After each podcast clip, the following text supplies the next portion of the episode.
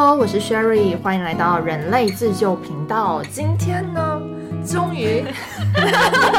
邀到了一个我非常非常想要邀请的嘉宾来到节目。然后我不知道怎么总结他，我们开录前已经聊了一会了。然后请 Tanya 自己自我介绍呗。好的，好的，谢谢 Sherry 邀请，我是 Tanya。我觉得刚才我们聊下来。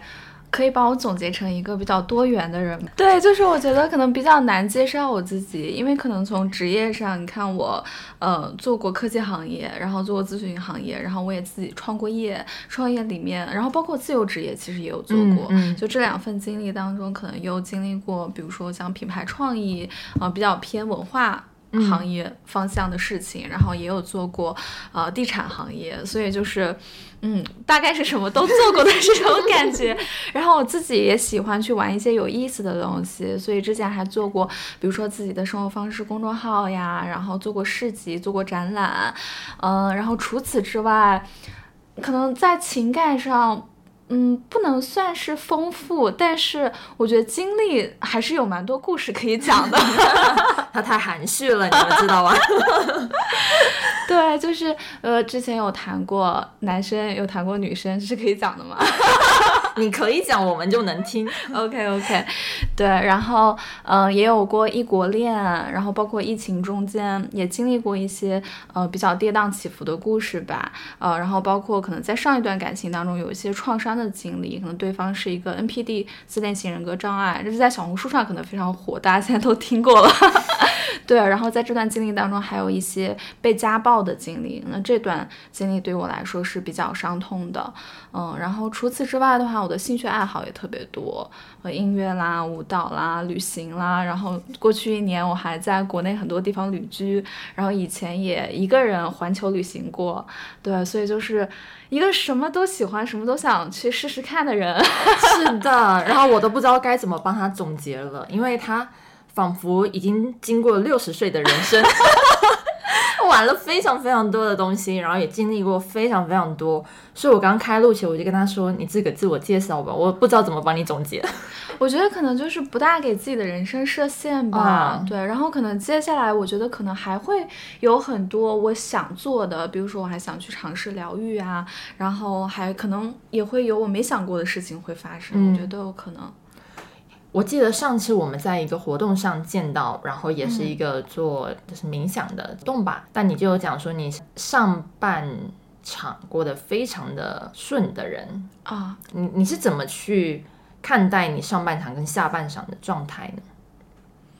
嗯，我觉得其实说实话，上半场的顺利。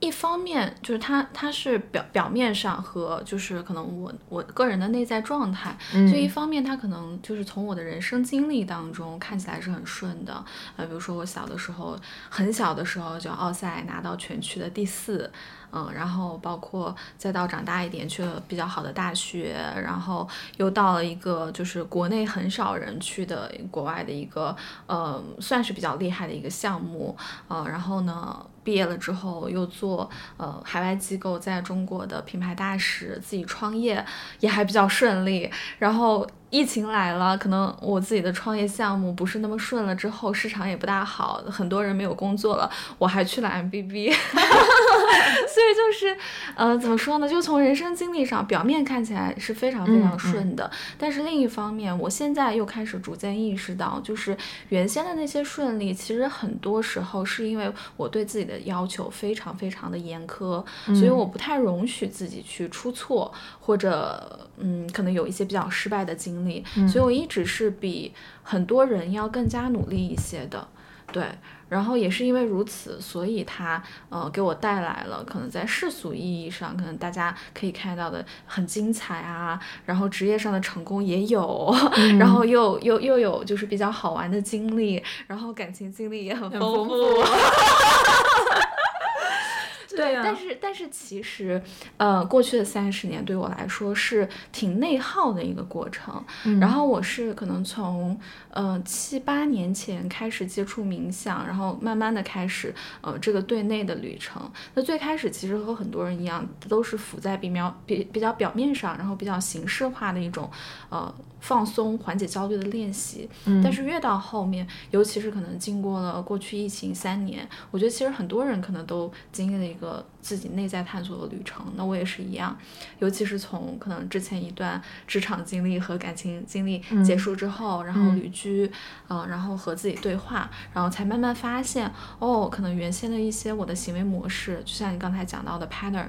嗯、是。嗯，其实是非常消耗我自己的，嗯然后现在才开始慢慢的转变，嗯因为其实你经历过非常多不同的职业状态、跟生活状态，还有情感状态，嗯所以我觉得先从一个比较近的职业状态去去切入好了，不然我没有办法帮你总结你的故事。对，但我觉得其实大家对 MBB 有一种就是嗯刻板印象也好，或者是一些憧憬吧，嗯其实也可以想要通过潘雅去讲一下他一个工作状态到底是怎么样。嗯，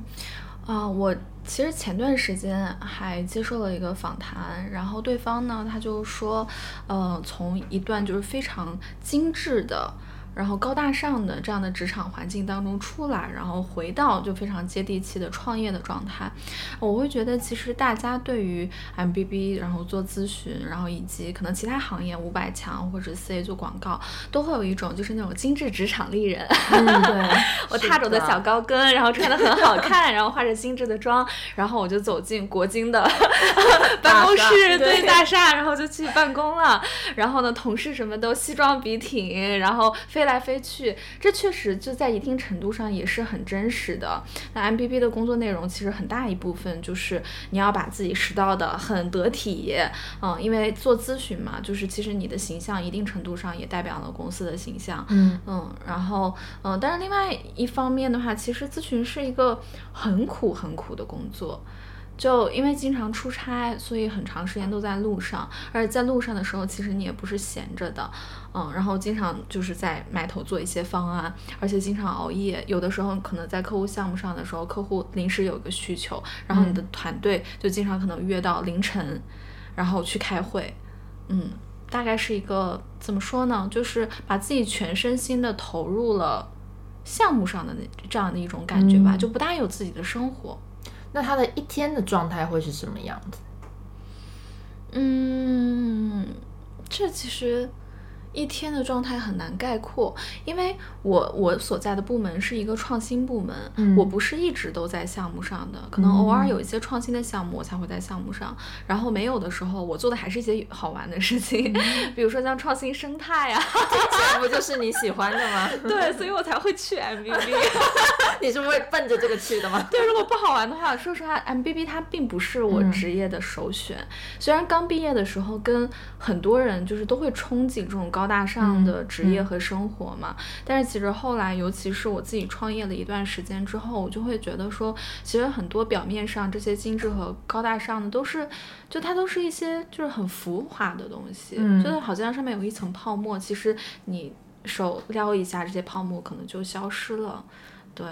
那你为什么又会想从就是因为其实他那样经过两次的创业阶段，嗯但他第一次创业完了之后又去 MBB，就是嗯你知道高大上的东西，对。然后又回到了自己创业的状态，怎么会有这个历程上的调整？嗯，我其实是休息了，可能有半年之后就离开嗯上一份工作，我休息了半年之后才决定重新创业的。嗯嗯嗯，刚开始其实我也在找一些工作，呃，包括有猎头来找我，我自己也会投一些自己感兴趣的工作机会，但是嗯。面试着面试着，然后包括也拿到了一些 offer，我越来越意识到，可能就这样的一种生活状态不是我想要的。嗯然后刚好呢，呃，我现在的创业项目其实是是和我疫情前的创业项目是同一个项目，只是因为当时疫情的影响冲击实在是太大了，我才呃相当于暂停了它。嗯然后当时就有一小小小点点的执念嘛，然后就想说，哎，我先找个编辑帮我把我的公众公众号做起来，嗯然后就开始做了，然后做着做着，就逐渐可能是回想起了。就是自己第一次创业的时候发，就是那时候的发心吧，就是觉得社群这件事情是非常非常有意义的。那个时候可能呃更多的还有一些 ego 的部分，还有一些自我的部分，就是我要把这个事情做成。但现在的话，ego 的部分也更少了，就是纯粹的有点像，哎，我觉得社群是个很有意义的事情，然后应该有这样的一个平台存在，那我就把它做出来吧，更多的是一个创造者的心态。嗯，那你会有那种跟你自己的人生讨价还价的过程吗？就比如说，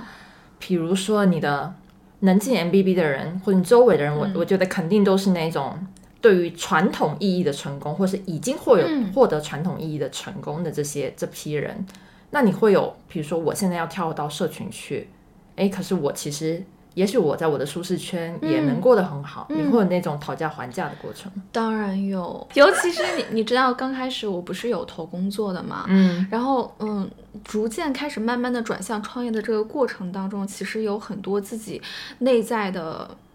矛盾吧，然后还有纠结的那个过程，我就在想，你说我要去工作，我现在进一家公司，我肯定至少是 manager 的 title，我做上两三年，然后哎可以做到 director title，那。对吧？那我这职场进程很很通啊，很顺，已经非常的精确。对，非常的精准。那其实也算是在我的年纪吧，算是可以获得世俗意义上可能大家所认可的成功。然后突然，如果把这个都放掉的话，那我觉得尤其是可能在社会层面，你和其他人介绍的时候怎么介绍？我还是一个小小微创业者，其实这个落差，我觉得肯定是有的。然后包括可能自己创业，其实前期。需要投入，然后我其实现在回上海大概有个三四个月的时间，市场确实不如疫情之前好做了。嗯，那所以从经济收入的方面，肯定也是有很大差距的。嗯，尤其是现在市场不好，我前段时间还在跟朋友讲说，我觉得我接下来一年能有我之前的年薪就不错了。对啊，而且我还要砍掉我的运营成本啊什么的这些东西，对，就会有嗯这样的一个选择的过程吧。对，但是我觉得其实两个选项这样听下来，好像是嗯走职场的道路是更加稳妥的，然后呃也有高薪，对吧？但是实际上它也有它不好的一面。创业虽然很难，不不稳定，也有风险，但是也有它好的一面。我觉得就是两个其实都是综合的选择。可能对于我而言，自由是一件非常重要的事情。然后我非常在意自己在做的事情，它是否真的有价值，真的有意义。那众所周知，在职场当中，事事都追求价值和意义，是件非常幼稚的事情。完了，我就是那个幼稚的代表。所以我现在有点纠结，就是嗯，自己也会比较苦吧，因为你在这样子的环境当中，其实大家在意的东西就是不一样的。就嗯，刚才其实还讲到，呃，另外一位伙伴，他也是经历了社群，然后现在重新回到职场，他对职场的认知其实就变得中立了很多，就他觉得这就是一份工作，我不需要在工作当中去就是。呃，太多的把寻找意义放在工作这件事情上，他还有自己的生活、朋友、情感等等，然后这些其实是可以提供给他意义感的。但可能对于我而言，我是一个，嗯，我是一个很喜欢创造的人，就是其实我的生活、我的工作占据了我生活很大的一部分，所以如果这个部分它没有那种意义感的话，对我来说是件挺煎熬的事儿。嗯，再到后来，就是可能后半年。我已经开始把我的公众号做起来了，然后这个时候呢，呃，有一些工作在找上来的时候，还是有我感兴趣的，但是我发现这个时候我感兴趣的工作就全都变成了它工作内容本身。就是带有创新的，比如说像新品开发啦，嗯，然后比如说像企业内部的一些孵化工作啦等等，其实也是创业，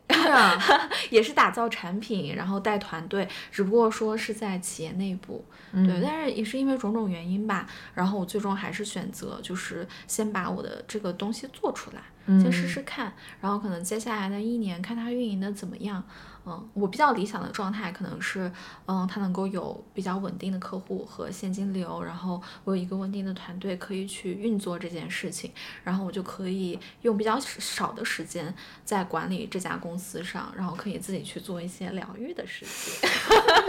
就又要探索新的东西了，对，又要开始搞事情了，对的。那你自己会在创业这件事上做一个停损点吗？会，嗯，呃，我其实大概在嗯二月份的时候，我这个公众号是正式发布，嗯，然后十一月的时候开始，去年十一月开始筹备的，嗯，然后两月的时候我就呃决定说我要不带任何目的的去运营它半年的时间。再看看我到时候的感觉怎样，因为那个时候我抱的心态就是我想做这个事情，但是我还没想好我要不要把它商业化，嗯嗯，我就纯粹把它当个兴趣去投入，然后大概做了就是半年之后。嗯，我觉得说，嗯，这个事情是可以做，而且我是越来越想做的，就我那个内在的动力其实也出来了，然后市场也开始有一些反馈，就是反而是我没有那么大的商业化的目的的时候，有一些比如说合作伙伴呀，然后或者说潜在的客户找上门来，然后我觉得，嗯，虽然说大家都说现在市场不大好，但是感觉，诶，好像这个方向还是可以试试看的，嗯，然后再加上。嗯，我自己其实也是从一个完全休息的状态，回到一个想要开始做一些事情的状态，然后我又不想去企业工作，然后我决定说，哦，那就再重新把这个公司做起来吧，然后就开始招人啦，然后呃，公司注册的那些手续啊，工商那边有一些要办理的流程呀，重新去办理它，然后开始呃重启，对，然后包括重启之后，其实我也会设置止损点的。就是呃，我大概嗯在什么样的阶段可以接受多少多高的投入，嗯，然后呃这个是经济层面的嘛，时间层面就是我大概比如说多长时间可以接受我是完全没有客户的，完全没有现金流的，啊，然后再一个呢就是呃可能刚开始的一些项目它的利润点不一定很高的，因为我们其实也要考虑。创业初期嘛，做标杆、做产品，其实比赚快钱要重要很多。对，所以我还有一个时间节点是，可能到什么时间节点，我是可以接受，呃，我的公司是虽然有现金流，但是没有盈利的。嗯，大概都会，其实都会设置。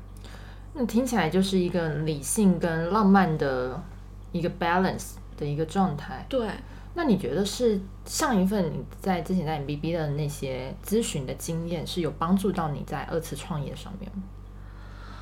嗯，肯定是有，肯定是有的。嗯，但是怎么说呢？就我我很难具体的摘出来，就比如说什么样的经历带给我什么，然后我有哪些又应用到我现在的公司当中了。但是我觉得经历了。上一段 MBB 的工作经历，然后以及其实在此之前我第一次创业当中，包括一些心路历程啊，因为做过一次了嘛，从零到一做过一次了，那个时候的心理历程、心路历程，包括可能我自由职业的时候参与过的一些项目，其实每一段我觉得自己都是在变得更加成熟的，然后包括其实心态也是更稳的。包括我想起来，我第一次创业的时候，因为那个时候我真的是就是工作经验非常少，大学刚毕业没多久，嗯，然后手上说说有资源吧，但是也不是那种就是你握得非常非常紧、非常稳的那种资源，不是立马就能转化的资源，嗯，对，所以那次创业的时候，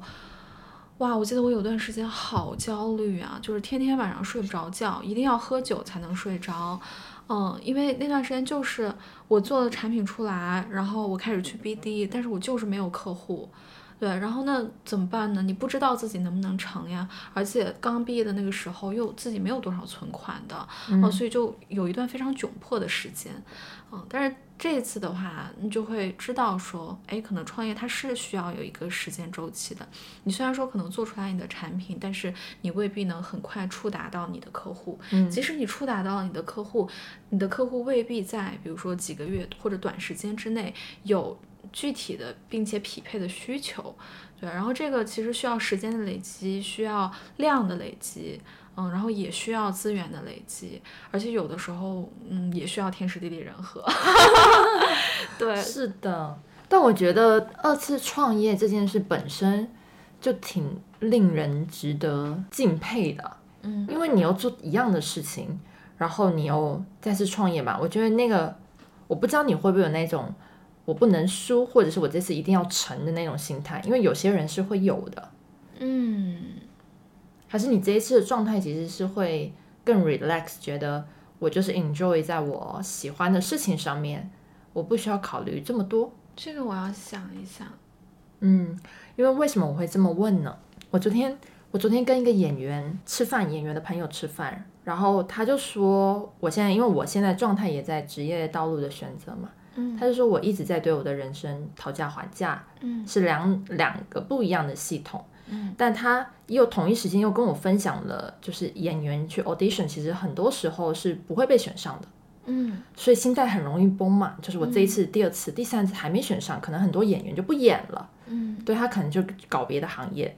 他说当时他的教授跟他说了一句，他说 audition 百分之九十九没上都是正常的，因为他可能你这一场没上，但是不代表你不行，而是这个角色可能不适合你。对。但是你的导演记住了你，他可能在其他戏找了你，所以他只是第一次的 pitch，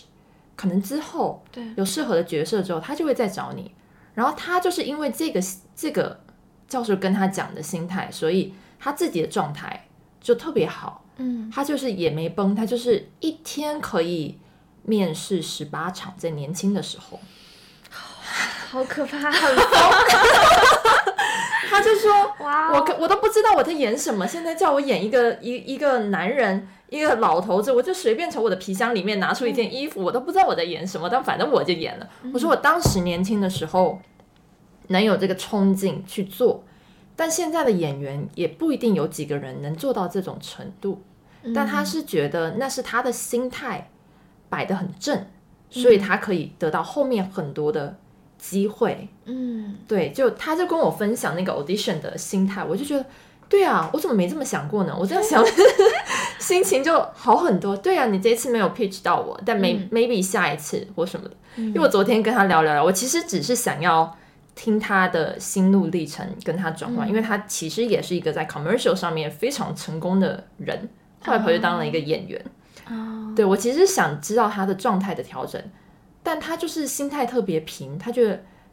都是一个尝试，他只是换了一个不同的职业道路，嗯然后他做了不一样的事情，但他就是 enjoy 在他喜欢做的当下。嗯，我其实听你讲这个故事的时候，我会想到就是，呃，佛学里面会就是有禅宗啊什么的，会讲到一个词叫心清体快。嗯就是当当你当你的心在这个事情上放的比较轻，就没有那么看重成功失败也好，你身体就可以动得很快。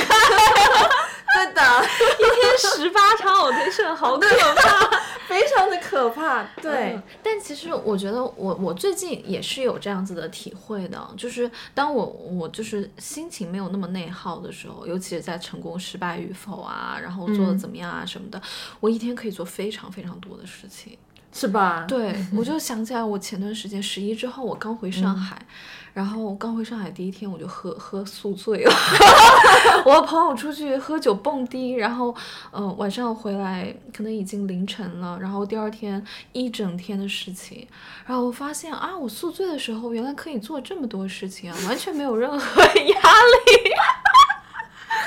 放松了，对，非常非常放松，嗯、然后比如说我有一个老客户是边关系已经非常好了嘛，然后他找我的时候，然后说，哎，做一些什么样的事情，然后说啊，我觉得我最近状态呢，可能也不是那么的好，但是我可以怎么怎么，我就觉得反而其实和他的距离更拉近了，然后大家就会在双方。比较同频的那个部分开始探索一些可能，而不是说啊，我一定要一直保持一个完美的状态，然后你有什么需求，我就一定能满足你。嗯就是完全一个不一样的状态。但是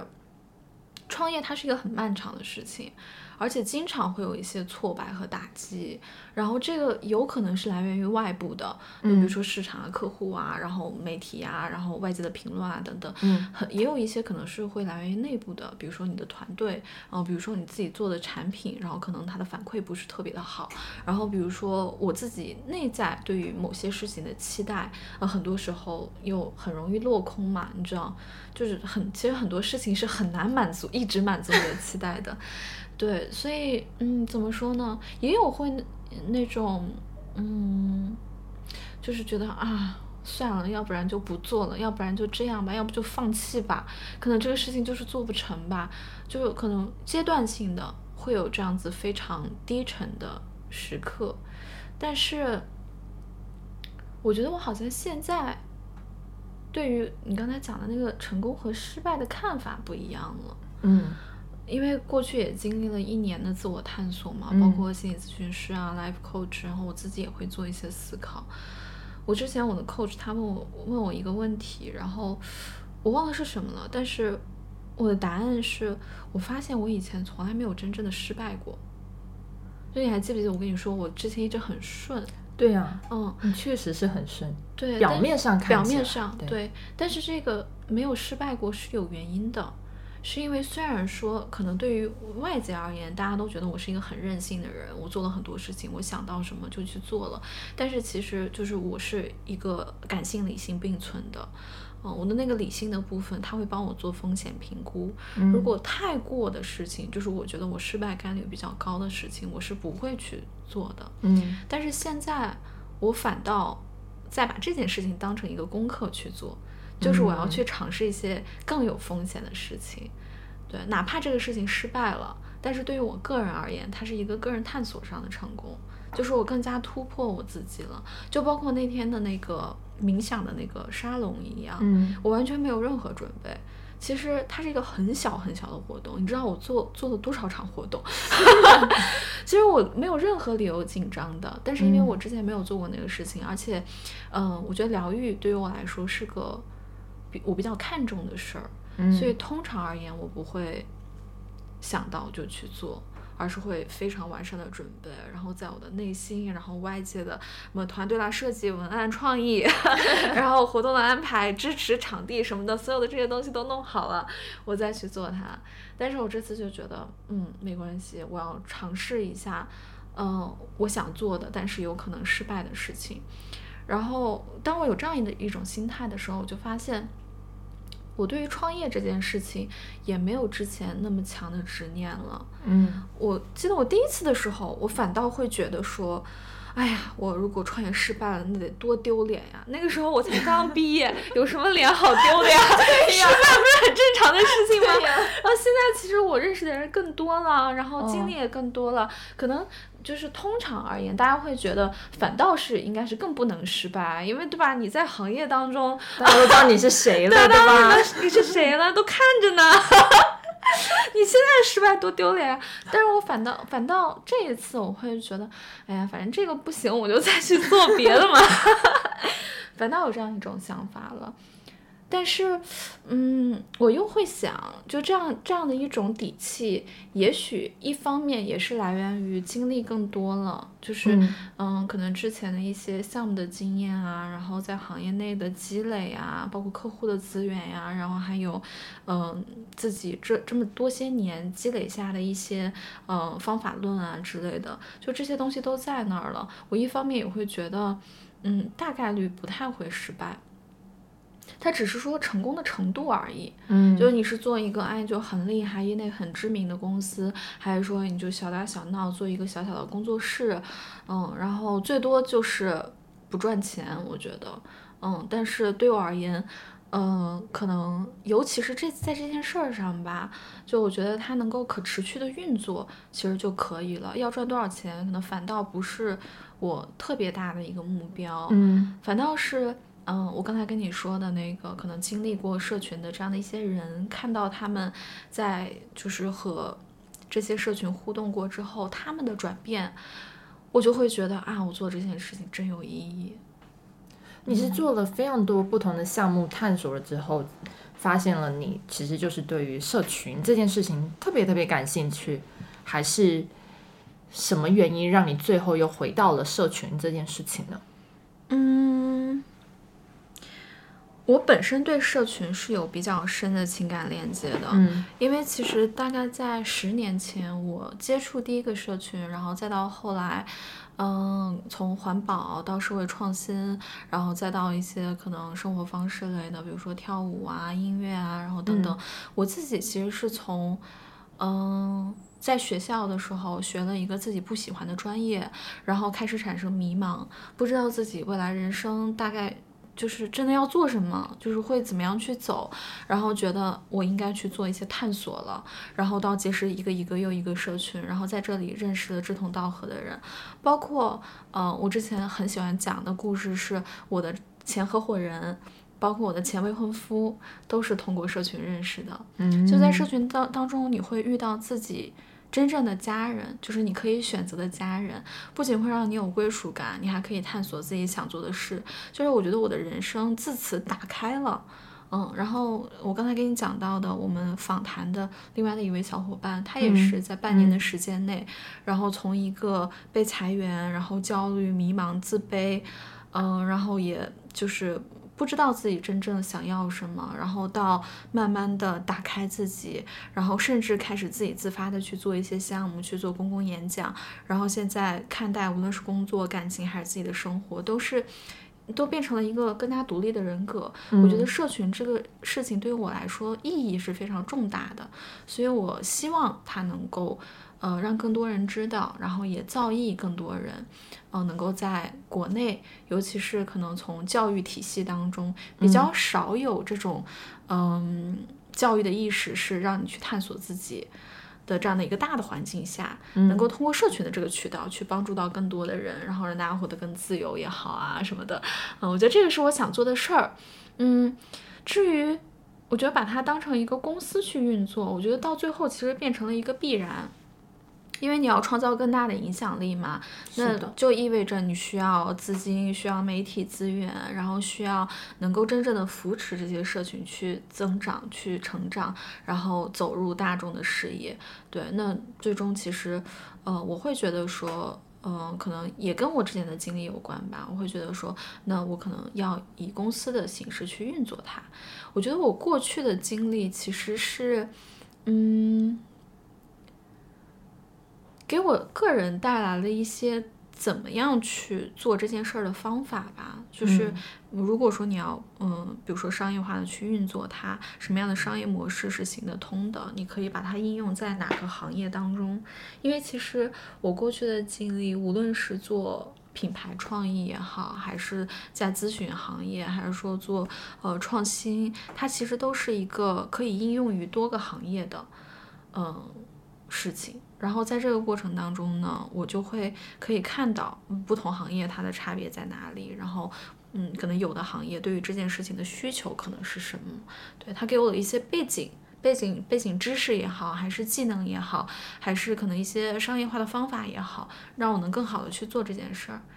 所以其实你就是会把那些咨询的方法论运用在你现在的客户分析或者是你自己商业化的一个过程上面。会的。会的，包括可能在每个项目当中，可能用到的一些工具和方法都是不一样的，对。然后其实，在每个项目当中，其实都会学到蛮多东西的。嗯，其实我觉得咨询也是一个。学习的过程，就我们会有一些自己已经知道的东西，但是在做咨询的过程当中，也需要不停的，比如说去学习一个新的行业，然后去看更多的数据，然后学习更多的方法，然后再整合自己的一些东西，然后才能给这个项目做出来一个比较好的方案。对，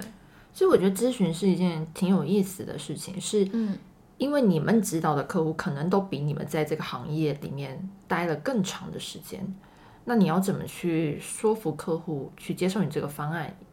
因为之前我有遇过是，比如说出了一个方案好了，他可能花了非常多的钱请一个公司去出方案，但对他们来说，只是因为 MBB 它的牌子在那边嘛，对吧？他的方案至少他能够对他的股东有所交代，而不是对他实际的运营公司经营上面能给到帮助。我不知道。就是我不确定这个问题是不是它有 challenge，但是我其实很好奇，但我们待会再看要不要剪掉吧。没有，我觉得这个其实是一个很常见的现象，因为其实说实话，就业内大家都知道，每个公司请咨询公司，它的目的是不一样的。就像你的刚才讲的，有的它可能只是为了满足一些股东的诉求，有的是一个部门他们自己内部无法说服另一个部门，所以要请一个第三方来帮他们说这个话。对，但也有一些，尤其是我觉得，就 M B B，呃，长程服务的公司吧，就不是说我过去做个报告就好了，而是说可能我们有一个，比如说五年甚至十年的长程的服务，我们帮一家公司做整体的转型，然后在每一个阶段，它都在做不一样的转型，然后一步一步，一点一点，其实是就是我觉得那个陪伴的过程。然后包括在这个过程当中，真的提供到一些指导，其实我觉得这个是非常有价值的部分。嗯，因为其实如果只是提供一个咨询报告的话，公司呃企业内部他们不见得有这个能力，或者说，嗯，他们已经熟悉了原先的一套流程了，就不见得能够那么顺利的去。是的，把这个落地，这个其实也是为什么我现在在做我自己的这件事情的时候，我们不光是做咨询，我们会提供后续的运营服务，因为尤其是像我们这种非常新的存在，社群。很多企业，我们的客户，他们内部是没有这个能力去真的把它运作下来的，嗯，然后我又是一个，就我觉得我是希望看到最终的这个结果的这样的一个人，我也没无法满足于我只是画一个很好看的 PPT 给客户，客户满意就 OK 了，对我觉得这个可能是，嗯，但是我会。挺好奇的，就是因为社群跟商业变现之间的那个尺度到底要怎么拿捏？这个是很难很难的事情。其实我最近也在思考这件事儿，因为如果纯粹是比如说一些公益的，或者是嗯，不见得是公益，但是它是小尺度在运营的一些社群，它还是带有一些公益性。嗯，这些社群呢？他们的平衡是比较好平衡的，但是如果要把社群融入到商业场景当中，比如说品牌的社群运营，比如说一家地产它的社区营造，这个就变得比较难了。就因为，嗯，商业体呢，它要考虑到就是它的商业可持续性，另外一方面呢，品牌文化的要求其实也是比一个小尺度的社群运营起来要求更高的。那怎么样去？平衡，一个是就是可能是从经济方面、商业方面的考量，另一方面是品牌文化上一些。因为品牌文化它也需要一些精致度的东西，但另一方面，社群它有很多粗糙的这些东西，就怎么样去你知道平衡有机的，然后人工的，是的，人工塑造的这样的一些，这个这个我觉得是蛮难的。就这个其实也是我们在做就是比较大的全案的时候，就是嗯要团队讨论的事情，就是个是个蛮难的议题。因为我觉得社群它就是人跟人之间的链接，你很难是把那个。状态是一开始就设想的非常的完美，因为你根本不知道会有产生什么化学的变化。那我觉得这也是社群好玩的地方。对你确实在社群里面，你会认识到跟你价值观或者跟你比较玩得来的朋友，但大家有可能是一次性的认识，但也有可能是长期的，它就变成是一个很紧密的关系。然后再加上考量到你作为一个企业，你不可能不考虑商业变现的事情。是，其实我现在的状态其实也跟谭雅是一个挺像的。是，首先我们对所有东西都很感兴趣，我也喜，我也喜欢跳舞，我也喜欢音乐，我也喜欢搞事情一堆。然后我现在呢，帮公司也是在做，也有一部分的私域吧，不能说全部私域里面，但是工业。公司商业化的过程，它肯定要变现的，但我觉得那个氛围就是你很难去说服你的业主或者你的老板说，哎，这个氛围是需要去时间去酝酿，嗯，或者是你怎么通过有机跟一些品牌的操作，嗯，让社区的氛围可以搭建起来，嗯，对，其实这件事情也是我现在在思考的，因为。小而美的没有问题，因为就那些人嘛，人慢慢有机的长起来，我觉得那个是发展的比较舒服的。可是我觉得商业这件事情是不等人的，嗯，对。但我不知道你有没有这种的考量，或者是你在中间有一些自己的一些心得吧？因为毕竟这件事情其实做的还比较长，嗯，对。因为可能从刚开始接触社群到现在有十年了，然后我从自己开始做社群到现在可能也有五六年的时间吧，然后可能从那种就是像你说的比较小而美的，然后到嗯有点偏向于中高端精英社交的这种社群，我也有做过。嗯，然后到现在，其实我们可能从一个平台方的视角去看的话，可能会更加清楚一点。因为社群它的成长肯定也是会有一个曲线的，就跟任何事物的发展、人的成长其实都是一样的。社群在比较小的时候，那其实就跟平常我们小团体一样，小团体的社交它肯定是更容易去往深了走的，它会更加深入。但是，一旦规模大了起来，比如说你一百个人在一场活动上，你跟三五个人在一场活动上，那个社交和相互理了解肯定是不一样的。我觉得这个其实也是一个很正常，就非常非常正常的事情。但是，嗯，如果一个社群从最开始只有三五个人的时候，你就去考虑商业化的事情，对，就它其实是一个非对太早了，它是一个非常。嗯，比较短视的一个一个想法吧。就如果要去做社群运营的话，其实开始的一个心态是很重要的。你一定得是以一个长效主义、一个长期主义的视角去看待这个事情。我觉得这个是一个大前提。然后另外一个，我觉得可能从用户的角度来讲的话，因为其实我们也都是社群的用户嘛，就我们会对社群有几种呃评判它的标准。比如说，哎，这个社群它做的活动有没有意思啦？它线上内容做的好不好啦？然后这个群里面的人，呃，是不是我志同道合或者说比较同频的人啦？然后大家的氛围，像你刚才讲到的，这个社群当中的氛围怎么样啦？然后等等，其实这都是评判标准。你很难让一个社群各个方面做的都好。嗯，我觉得这个是就是可能从用户的角度来讲，就是我们需要去选择自己到底想要什么的一个部分。因为其实说实话，有的人会。比如说跟我讲像北辰这样子的社区，嗯，北辰很多人都知道了嘛，北辰新青年现在到现在也挺好，对，但是很多人会觉得它现在太过于商业化了，嗯，然后包括有一些他们的项目可能收费也不像原先是公益性质的，那收费也开始变得高了一些，对，但是你要想北辰它的规模已经到那里了，它要养一个很大很大的团队，是的，如果你就是不想要它。这么商业化的话，它可能就不存在了。那你说，你是宁愿它稍微商业化一点，这样持续存在下去呢，还是它压根儿根本就不做呢？对，我觉得这个是，这个是，嗯，就是比如说，嗯，我呃。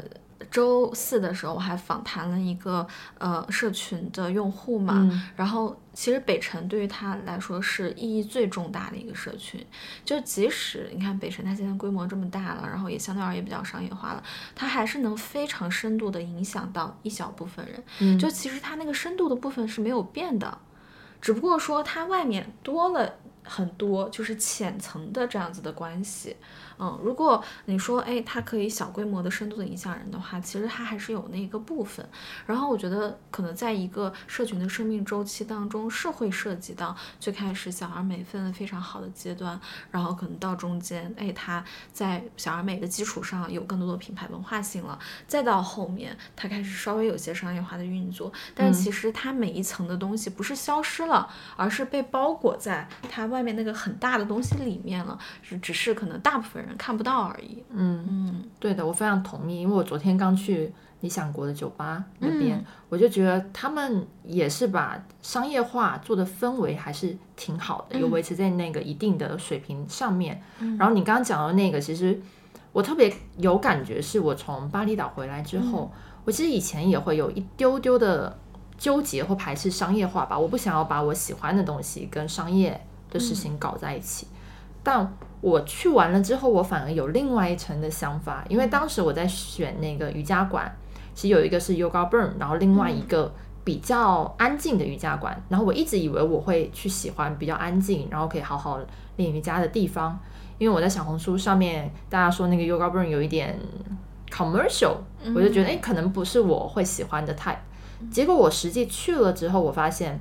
反而是那个大家在小红书上可能有一点 commercial 的那个地方，我是比较感兴趣的。为什么呢？因为首先它社区氛围非常好，嗯，有非常多的人，嗯，再来它的师资也很好，嗯，它可以吸引到国际上面厉害的老师，不管是冥想的老师或者是带瑜伽的老师，嗯，它有非常非常多元的师资。然后还有课程，你只要 walk in 进去，你永远都有课。嗯，就是因为它的商业化，把它撑起了这么大的规模，以至于你随时需要老师的时候，你都能找到人。是的，对，所以我当时回来了之后，我就觉得，哎，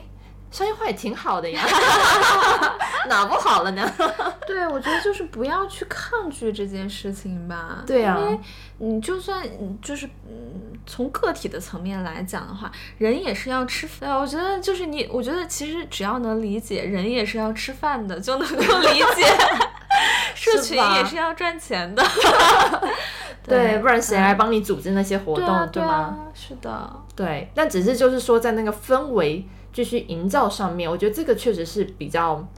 需要去琢磨的地方，对，我觉得就是那个发心不要要变。对，嗯，就如果如果就是我觉得一个社群它的它的氛围真正开始变得不好，我觉得可能可能会是从，呃，我刚开始只是想做这件事情，然后但是到后来呢，就变成就是只想着赚钱了。嗯，就只要有那个，哎，我做这件事情本质上最开始是希望能够，比如说服务到一群人的，能够聚拢一群人的。嗯其实我觉得那个东西不会变得太多。嗯是的，我觉得挺有意思的是，我去了巴厘岛，其实也在你的社群里面嗯认识了小伙伴，嗯真的特别有意思。我就在群里随便发了那个 我去参加一个疗愈音乐会的一个嗯图片，然后就有小伙伴来加我嘛。然后加我，他就说，哎，他也要去巴厘岛啥的。我说行，那我们约个时间一起碰一碰，吃个饭。然后就这么约上了，也算小聊了一下。然后他就说他自己在小红书上发了一个帖，捞了一个、找了一个搭子，是一个台湾人，嗯。他俩完全没有见过面，嗯。然后在小红书上相遇，然后一起去了巴厘岛。嗯。我觉得也是特别神奇，然后再再又遇到了我另外一个台湾人，然后我觉得人是这样，就是你当时没有想到的链接，反而会在很不经意的时候把人都给链在一起了。对，嗯。嗯。我刚才讲到了周四的那个访谈，然后那个小姑娘她就说，她感觉哇，真是太奇妙了，好像人和人都是串在一起的。嗯，他讲的是就是另外北辰那个社群，然后还有就是我们这一圈子的人嘛。然后今天晚上我和他还有嗯之前和他一起去另外一个社群活动的一个小伙伴，我们要一起去 Jenny 的 Blues 舞会跳舞。然后他们俩一起去的那个是沙发音乐他们的嗯社群活动。啊，对，然后我和，哎呀，我和呃访谈的那个小伙伴是在海南的数字游民社区认识的，我和另外一个小伙伴是在我们自己的社群认识的。哇，天哪！对，就是每个人链接的那个点都不太一嗯样，是但是哎，就好像人和人之间能够在一个一个又一个社群当中去找到那个 common ground，嗯，然后就一下有了共同话题。是的，而且有时候我觉得那个 timing 也很重要。嗯，对，嗯嗯但有一件事情我觉得不会错，就是当你越跟着自己的本心走，然后越去做你自己喜欢、想要做的事情的时候，你在路上遇到的人，通常都会给到你支持。我觉得这个是还挺有意思的是，不是你为了要去找寻这些人嗯而找到这些人，嗯是你成为了你自己之后，这些人会出现在你的生命里。啊，我觉得这里话题可以直接过渡到感情了。倒不是说我最近就是生命当中出现了谁哈，但是我觉得好像，嗯、尤其是从我休息 gap 一年去旅居，然后到、呃我开始感兴趣疗愈这个领域，然后再到我重新开始启动社群的这件事情，嗯。我身边就是，嗯，开始出现很多我非常喜欢的朋友，嗯，然后当然也也有我喜欢的人啦，这个是重点。嗯，现在还没有什么后续的发展，有更多后续的发展了，我可以跟你讲。好的，但是就是我会发现，其实在这个过程当中，嗯、我自己内在是发生了很多变化的，就是一个是我不是需要一个人的状态了。嗯。就是我和别人，无论是交朋友也好啊，还是嗯、呃就是想跟别人谈恋爱也好啊，不是因为我有多么的需要这个人，而是我自己一个人已经生活的很好了，然后我是真的喜欢他，嗯。我是真的，无论是就欣赏这个朋友也好，还是嗯。对某个呃我喜欢的人有感觉也好，是是真的出于对于对方的喜欢，而不嗯是内心的某种匮乏。嗯然后我觉得在这样的状态当中的时候，遇到的关系都是很对很对的关系。是吧？对，这样的时候遇到的关系才是真正能够滋养我的关系。嗯嗯，然后跟我的前一段那段比较创伤的经历相比的话，反倒是那个时候我是一个嗯。内心还是有蛮多需要，我希我希望说，我亲密关系当中的另一半来满足我的那个状态，嗯。然后刚好他又是他自恋型人格有有一个阶段性、周期性的一种行为表现，就是他在前期会百分百符合你的理想型，嗯，然后会就是装作你喜欢的那个样子，然后去满足你的所有的需求。然后我就觉得啊，我遇到我人生当中对的那个人了，嗯，然后他可以，比如说很周到，然后他可以照顾我，然后他可以让我有有某种就是家的感觉或者是依赖感。但是其实没有完美的人。我现在会觉得，如果我遇到一个完美的人，那一定是不对的。哎，我觉得大概率吧，我觉得大概率，如果嗯一个人太过于完美，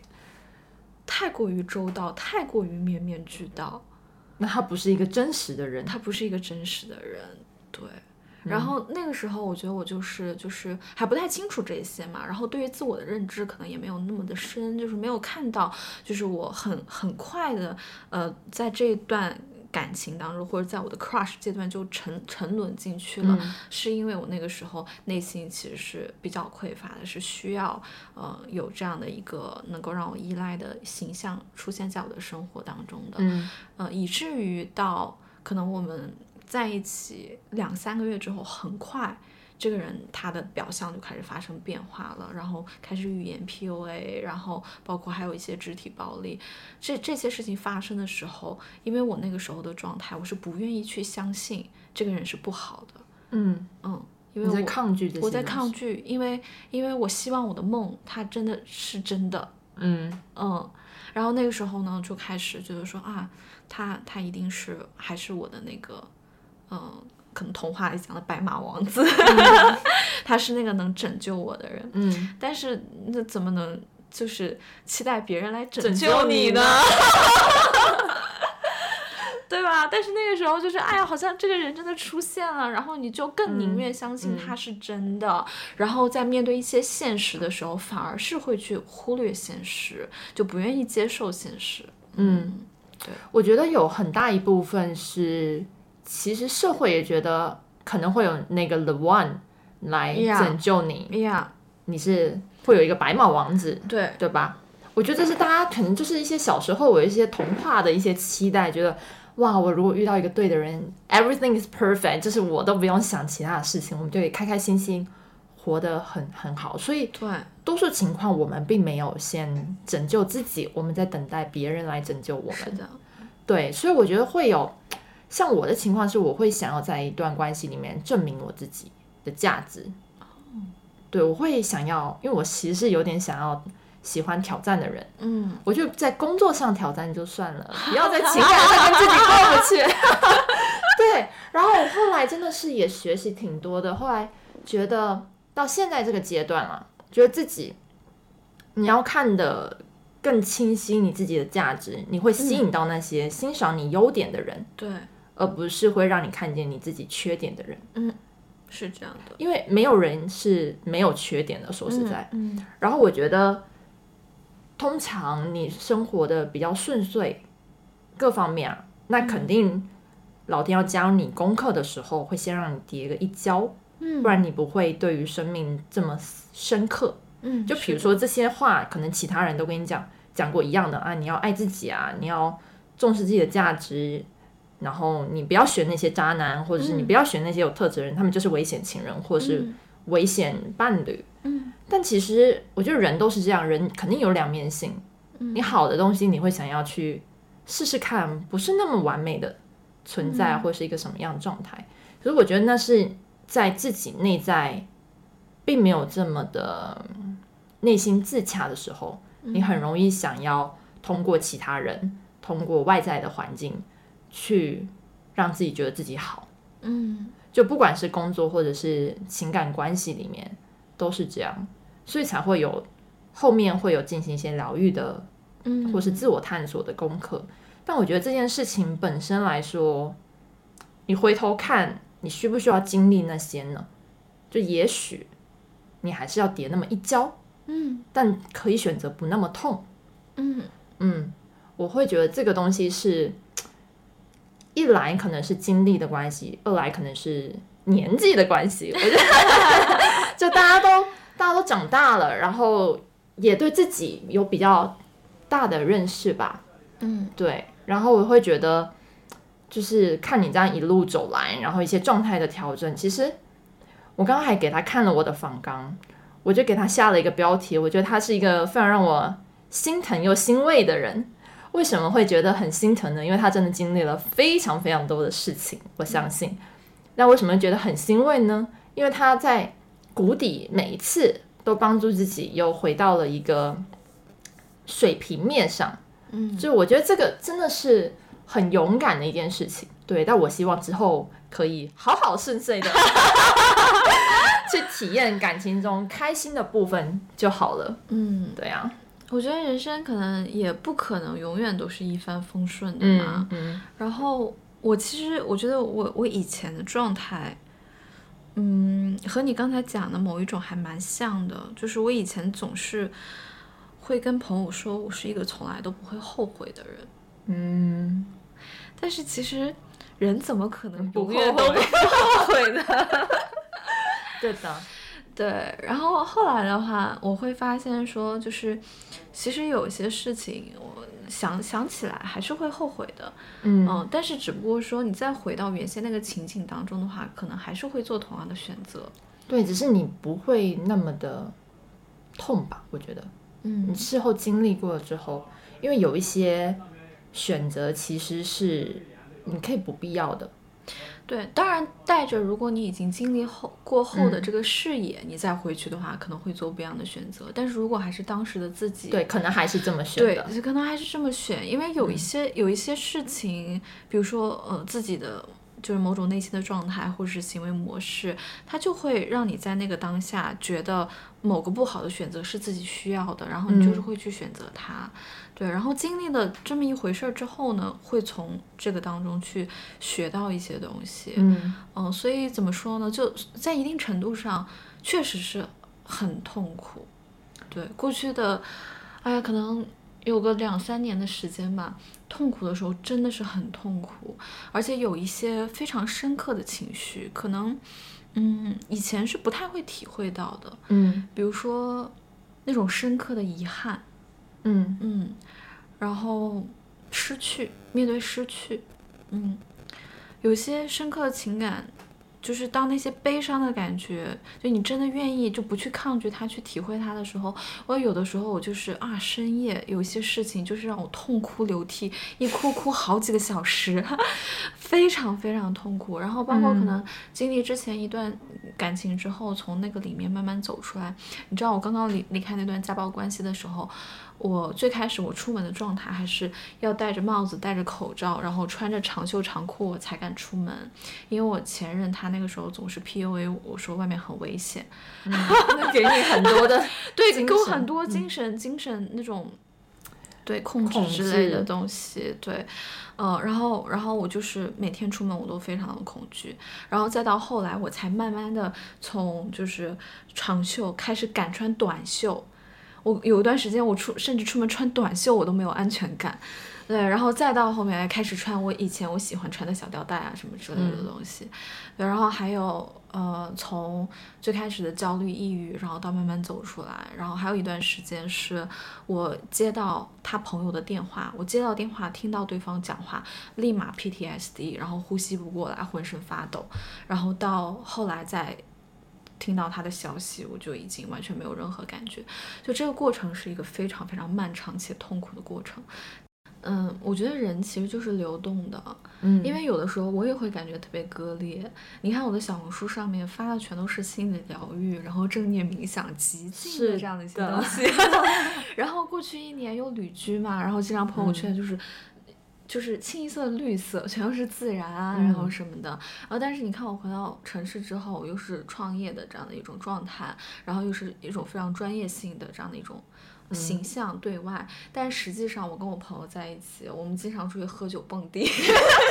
然后万圣节那天，我玩到凌晨才回家，那天也差不多。对对对，然后就是我，而且我在舞池里面永远是那个最张扬的存在。所以就是我觉得。嗯，怎么说呢？我跟其实很多做正念冥想的朋友也会聊这个事情，就是，哎，你是怎么样在就是大家面前一直维持这样的一种，就是好像表面上比较松弛的形象。嗯。到后来我发现，其实，就是像小红书所谓的这种垂直也好，还是说啊大家推崇的这种松弛感，其实只是一个人在。可能一个场景下的一种展现而已。是的，就我觉得真正的松弛的人，他是自由的，他是随心而发的，他是你想静可以静，想动可以动的。是的，对。后来我就想怎么样就怎么 样了。是的，我之前也会就是很纠结，觉得我兴趣很多嘛，然后又喜欢跳舞，然后又喜欢音乐，然后又搞什么正念，然后又艺术。又又自由潜水一堆，然后我想我怎么这么分割呢？我就感觉每一个小领域的朋友，他们都凑不在一起。嗯，对，然后我就觉得我我好像属于所有人，也属于不属于所有人。我也有类似的感觉。对，然后后面就觉得，哎呀，无所谓，反正我就是这么一个人。嗯，就是我其实就是一个这么多元的人，我为什么不允许我自己是这个样子呢？嗯，我为什么一定要成为别人？眼中的那个样子，比如说 Sherry 就是要非常有气质，非常安静。嗯，他喜欢艺术，他应该是一个嗯很文艺青年。嗯，但没有啊，我我有很世俗的一面啊。嗯，对吧？对，我也我去蹦迪，但是我喝不了酒，但是我也去啊。对啊，对啊，我就是觉得好像每一个部分的自己。都被接纳了之后，你才能真正感到自由。对，嗯，我觉得是一种就是自我展开的感觉。嗯，原先可能就是你刚才讲到那种，哎，就比如说做艺术的人就是应该特别有气质啊，然后比如说哎玩冥想疗愈的人就是应该特别的，就是那种极静的感觉啊。我觉得这个它是在社会场景之下，嗯，容易理解。对的，嗯。因为我看到你这个人啊，我知道你就是做冥想的，然后你的性格就是这样的，你喜欢的东西就是这些，就是他在社交场合当中特别方便大家去认识彼此，很快。但我觉得怎么说呢？这其实我觉得也是在。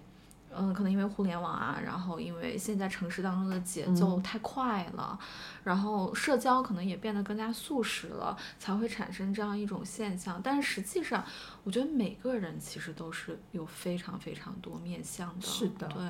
然后我像我们这种多元的人，而且允许自己去做多元探索的人，我觉得到最后可能。嗯，遇到的唯一的难题就是被访谈的时候不知道自我介绍怎么 说，是吧？对，但是其实我觉得很好啊，就是嗯，无论你想成为怎么样的自己，你都允许去自己去尝试。对，我觉得前面有很大一部分是我不允许，嗯，就我不允许非常 unique 的那个 Sherry 被看见，或者我只想要一小部分的人看见你，嗯。但我后来发现，就像做社群，或者是你在亲密关系的探索里面，你如果没有允许自己成为最真实的样子，你其实也没有允许别人了解你，对你也没有办法完完全全的被接纳。对的，所以老是吸引到一些可能只认识表象的你，对，你会一直非常想要抓取一些你以为你没有的东西，嗯，但其实你什么都有。我们又可以顺利的回到情感话题上，没错，我再把那个 tempo 又拉了回来。对，因为我其实是嗯单身了一年多吧，现在。之后我最近开始试着重新去约会了，嗯。嗯，然后在这个过程当中，我就和以前很不一样，以前就是我是一直在线的状态，就是哎，自己一直是不能说完美吧，但是相对是 high performing 的 状态。但是现在的话，我就会觉得，哎呀，我有的时候状态不好，那我即使去约会，那我今天状态就是不好，那我想躺躺我就躺躺，我喝酒然后我就瘫在那里。对，然后呃，可能最后最终的结果它不一定是好的，不一定是顺利的。以前的话，我会觉得啊，那我错失了一段缘分，一段可能。但是我现在会觉得说，哦，那这个人可能不适合我，嗯嗯，因为他可能不喜欢这样子的我啊。那但是我在我状态不好的时候，我就是这样子的呀。是的。他如果没有办法接受我状态不好的样子，那这段感情对我来说，他可能也没办法滋养我。嗯嗯，就两个人可能也并不是那么的合适。对的，对。我之前也会觉得啊，好像要维持在一个什么形象上面，或者是我没有想要维持那个形象，但当有人来 judge 我的时候，你可能就开始会有自我怀疑，说，诶，我这样是对的吗？嗯，我这么松弛，或者是我这么不在意我的外表或什么的，是对的吗？就其实又是外面的声音，嗯，给到你，嗯，然后开始让你产生了一些自我怀疑，嗯，所以首先我觉得慎选对象这件事情是非常重要的，对。但我这一次从巴厘岛回来了之后，我反而有另外一种想法，因为我以前会非常有意识的在看我周围的人，某种程度上我很有意识的把可能的人都筛选掉了。嗯，对我也是回来之后跟我朋友聊了之后，才发现我有这个倾向。然后我觉得我朋友讲了一句很对的话，我想也想要跟你分享。他说有时候。嗯，有时候也许对方没有你原来期待的，或是原来想要的东西，但如果是遇到对的人，也许还有机会走到最后。不管是你在生活上，或者是在亲密关系里面，首先你要先允许自己快乐，嗯，然后允许自己去 enjoy 在每一个 moment 状态下，你不需要去扮演。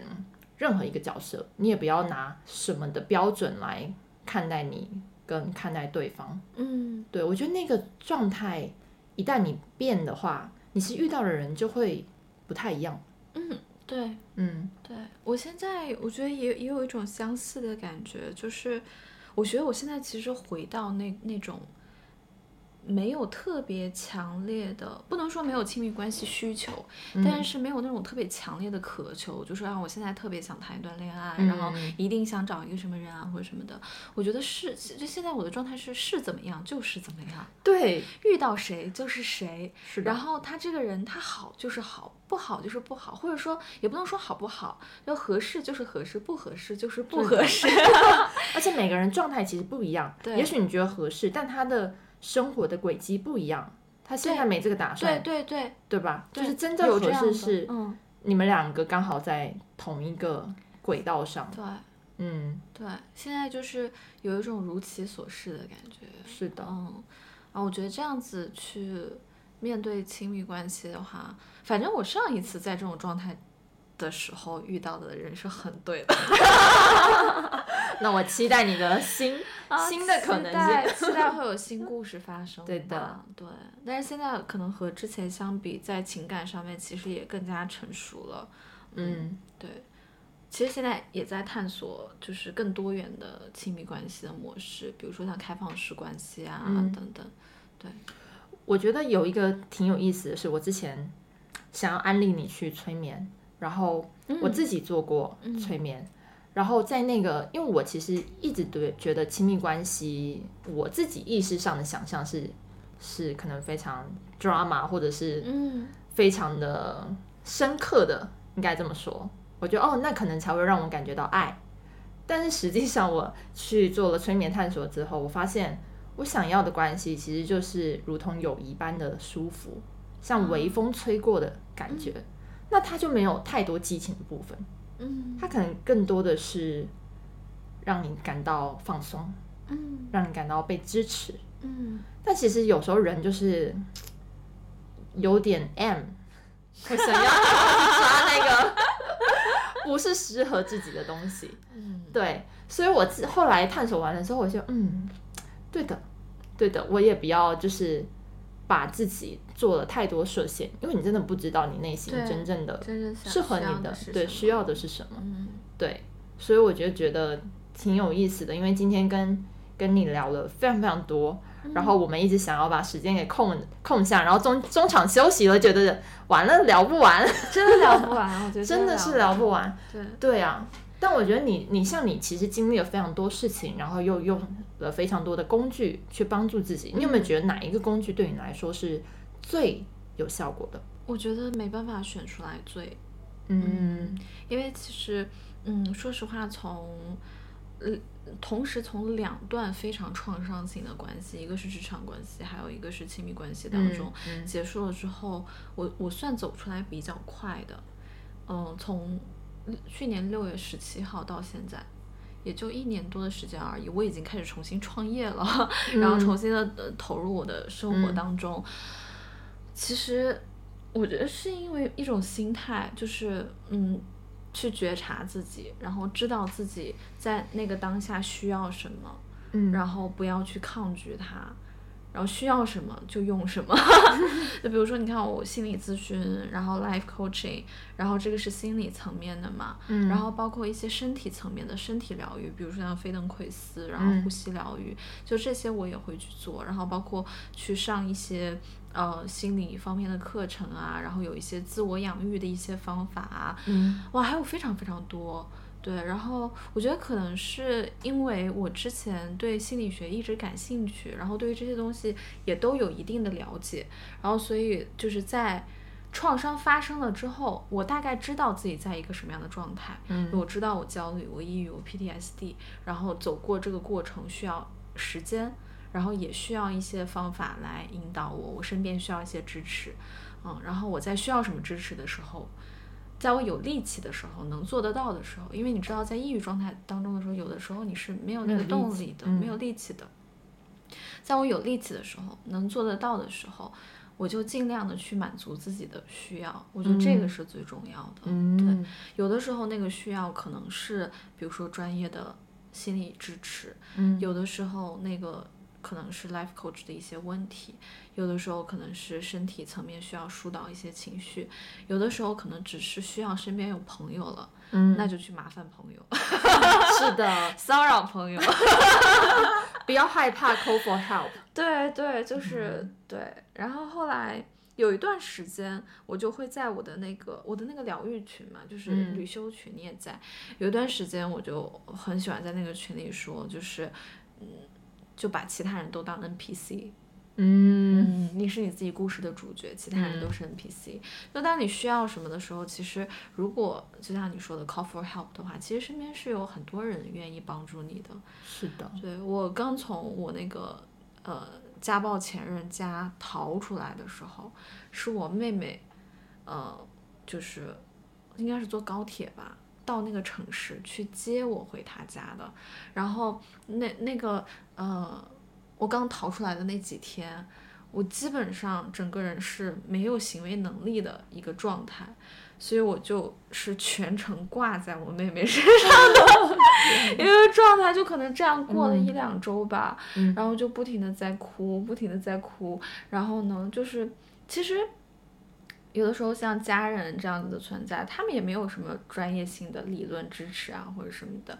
但是呢，他们知道你的经历了之后，首先他会把你解救出来，嗯其次呢。像我妹妹，她就是会给我安利一系呃安利一系列的韩剧，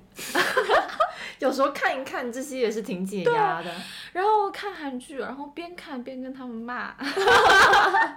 一起骂里面的渣男。需要的，需要的。对，然后就、嗯就经经历了就是漫长的旅程吧，但是就一点一点把自己从可能比较低谷的某种黑暗的状态里拉出来，嗯，然后每一天都比之前会更有力气一些，嗯嗯，或者说内心的那个内核的那个力量会更强一些，对，就不再那么容易被外界所干扰了。嗯我觉得最后呢，我想要送给大家是我在巴厘岛遇到了一个疗愈师给我的一句话。嗯我问他说：“我要怎么样才不会受到外在的干扰，嗯或是影响？因为我是一个，如果以人类图来说，我是反应者，所以其实是很容易受到环境的情绪的影响的。”他就说了一句话，他说：“你只要把你的 focus 放在自己身上，你便不会受到伤害。”嗯其实他就是意思让大家把关注的焦点放在自己的内核上面，去建立自己对自己内核的信任感跟价值感，你其实就不会太在意这些周围的评判的声音，嗯。你也不再因为这些声音来影响到你自己对你自己的价值判断，因为你知道你永远都是有价值的，嗯。你的价值不需要通过别人来证明。嗯。对，所以最后最后就是把这句话送给大家，然后很开心，今天终于，我只想约了这位朋友两年了，我终于约上他，觉得这是一个非常适合的 timing。对，然后我觉得可能每件事情都有它适合的 timing 吧。是的，嗯，非常的感谢你今天来玩。谢谢 Sherry 的采访。嗯其实最后你刚才讲的，让我也有两个最后想说的话。就我觉得一个是面对外界，一个是面对自己。我觉得人生无非就这两大功课了。然后面对外界的话，我特别推荐大家去了解一下存在主义心理学。存在主义心理学它的主要的理论呢，就是说，其实这个世界上发生什么都是有可能的。确实什么都有可能发生，然后发生了很多，比比如说负面的事情了之后，你经历创伤或是悲痛啊，然后这些负面情绪也是很正常的事情。对我们其实只要有方法去应对它，其实总归都是会被解决的。对的，嗯，这个我觉得是，就可能面对外界，比如说，如果生命当中发生了一些不好的事情，然后觉得，呃，在当下难以承受的话，我们可以把时间线拉长，然后可以去以一个更加上帝视角的角度去看待这个事情。然后面对自己的话，就是上一次我在沙龙里讲到的，嗯，我觉得现在很很多，比如说互联网上的帖子，会很鼓吹在五秒之内、一分钟之内，然后几个方法就能够解决 解决怎么怎么样，怎么怎么样。但其实我现在会，呃，更觉得说，其实在刚刚刚你讲的，在对的 timing，然后在你。到了那个节点，到了那个状态，其实有的时候改变就是你轻轻推一下自己，或者身边的人轻轻推一下你，那个转变就嗯发生了。嗯就我觉得也没有必要太过于去 push 自己，一定要去就是达成某种状态嗯或者做某个事情。我觉得，嗯，呃我很喜欢的博主，他讲的一句话是：我们可以不用突破舒适圈，而是一点一点倾斜出舒适圈。嗯，一点一点倾斜出去，其实慢慢的，你的这个圈圈也就扩大了，然后你的嗯人生其实也就慢慢展开了，就可以温柔的让自己达到一个自己更想要的人生状态。没错，温柔的善待自己。嗯，好，今天节目就到这边，谢谢，谢谢大家。